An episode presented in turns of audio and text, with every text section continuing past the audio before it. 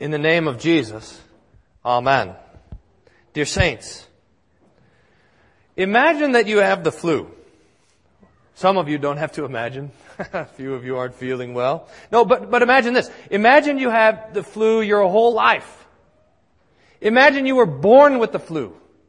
And every day you had the flu. Sore back, raw throat, sneeze. Every birthday cake you blew out with a sneeze. You can't keep food down. You're just terribly achy and sick your whole life. But here's the thing. You wouldn't know any different, would you? You get used to it. This is just how this life is. Misery would be for you the normal. Can you think of that? Now, imagine one day, imagine one day you wake up and the flu is gone. And you are for the very first time in your life perfectly healthy. You can breathe and you can talk and you can eat.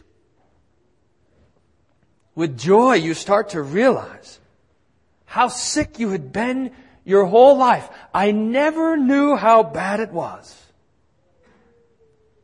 Dear Saints, I am convinced that something like this will happen to us in the resurrection. When Jesus returns to the earth on the last day and puts our bodies and our souls back together in perfection, without sickness, without temptation, without sin, without the devil, without death, without sorrow, we will on that, on that day with delight realize how sick we had been our whole lives how desperate this life was. In fact, we will realize how sick we are even right now today. We're daily troubled with the devil. We're daily tempted by our flesh to sin. We are daily given trouble and turmoil. We are daily weaker and slower and more forgetful.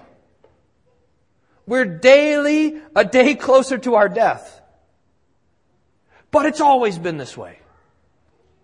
You were born and conceived and sin with its corruptive and corrosive nastiness rotting away at both your body and your soul. We all have our sinful flesh hanging around our neck, dragging us constantly away from God and towards the grave. We have in this life the devil with all of his demonic hordes and forces, all his wiles, bent on our destruction, and we don't even know the difference. This is normal for us. This is how things have always been. So can you imagine it then? To have no sin. Not even the possibility of sin. Not even the desire to sin. No temptation. No trouble. No devil.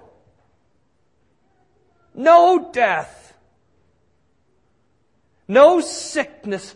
No darkness. No tears. All of these things will be gone. I mean, if that would be a, a, glorious day, waking up without the flu, imagine waking up without sin. Jesus describes it like this Matthew 13, verse 41 to 43. The Son of Man will send his angels, and they will gather out of his kingdom all causes of sin and all lawbreakers, and throw them into the fiery furnace, and the place where there will be weeping and gnashing of teeth. But then the righteous will shine like the sun in the kingdom of their Father. He who has ears, let him hear. You know, normally when we consider the transfiguration of our Lord Jesus, we talk about how the divine nature of Jesus is shining through his human flesh. And it's certainly true that this shining flesh of Jesus is a manifestation of his majesty. That's what Peter tells us, 2 Peter 1, our epistle. But look, in the transfiguration, of Jesus, we are getting a glimpse. You are getting a glimpse of yourself, of the glory that's waiting for you in the resurrection. We see in the transfiguration of Jesus not the glory of God, but the glory of man, true man, as, as man was meant to be, as humanity was meant to be, sharing in the glory of God. Remember how it was with Moses when he went into the tabernacle to pray, came out and his face was glowing? And he had to wear a veil to cover the glowing face? Or remember Stephen, the deacon and then pastor who was brought before the Sanhedrin in the early church because of his testimony of Christ. They looked at his face and you know what they saw? Luke tells us, Acts 6, that, that they were all gazing at him who sat in the council and saw that his, his face was like the face of an angel. Paul writes this to the Corinthians, 2 Corinthians 3:18. We all with unveiled face behold the glory of the Lord, and we are being transformed into the same image from one degree of glory to another, for this comes from the Lord who is the Spirit. That word that Paul uses there in the text, transformed, is the same word that we have in the transfiguration. In fact, it's the same word that we say transfiguration from. We all with unveiled face, says St. Paul, behold the glory of the Lord, are being transfigured into the same image. Daniel has this glorious promise for us in his last chapter, Daniel 12 verse 3. Those who are wise will shine like the brightness of the sky above, and those who turn many to righteousness like the stars forever and ever. Luke in his gospel, in fact, in his, in his account of the transfiguration, gives us a little more detail, and we have this marvelous verse from Luke 9. Behold, two men were talking with Jesus, Moses and Elijah, who appeared in glory and spoke of his exodus, which he was about to accomplish at Jerusalem. Moses and Elijah give us this picture as well, standing there shining in glory. Dear saints, it is that in the mystery of the transfiguration, we are given to see a glimpse into the mystery of the resurrection, um, into the mystery of who we are in Christ. We have a glimpse in the transfiguration of the glory that God has graciously given to us, His children. And this is all because Jesus, who is eternally crowned in glory, and in light and in majesty. This very Son of God has put on your flesh. He's laid aside this glory of God for you and, and taken upon himself your sin and your shame and your sorrow and your temptation and your devil and your tears. He wraps himself in your trouble in order that he could wrap you in the glowing robes of his righteousness.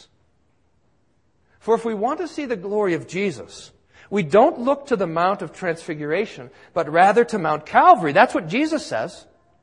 Now, this is John 13. Now the Son of Man is glorified, says Jesus, and he's speaking there of his cross. For his glory and his honor is his death. His death that he dies in your place. The death and grave that he took from you to give you life and salvation. On the cross, Jesus is robed in darkness so that you, dear saints, might be robed in light.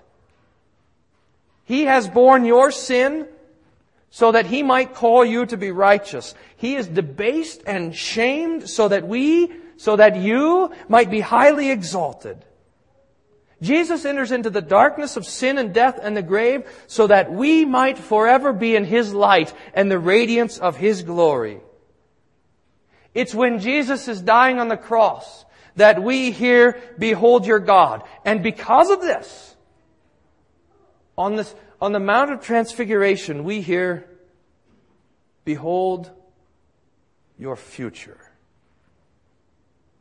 For by the mercy and kindness of God, we will one day wake up in the resurrection, where the imputed righteousness of Jesus will finally have its full effect.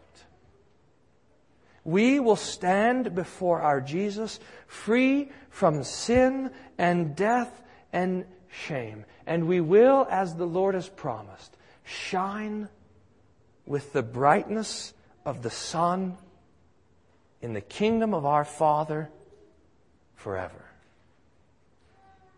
Dear saints, in the transfiguration of Jesus, you are given a glimpse of your own future, of God's kindness to you, and of the glory that awaits us because of his death and resurrection.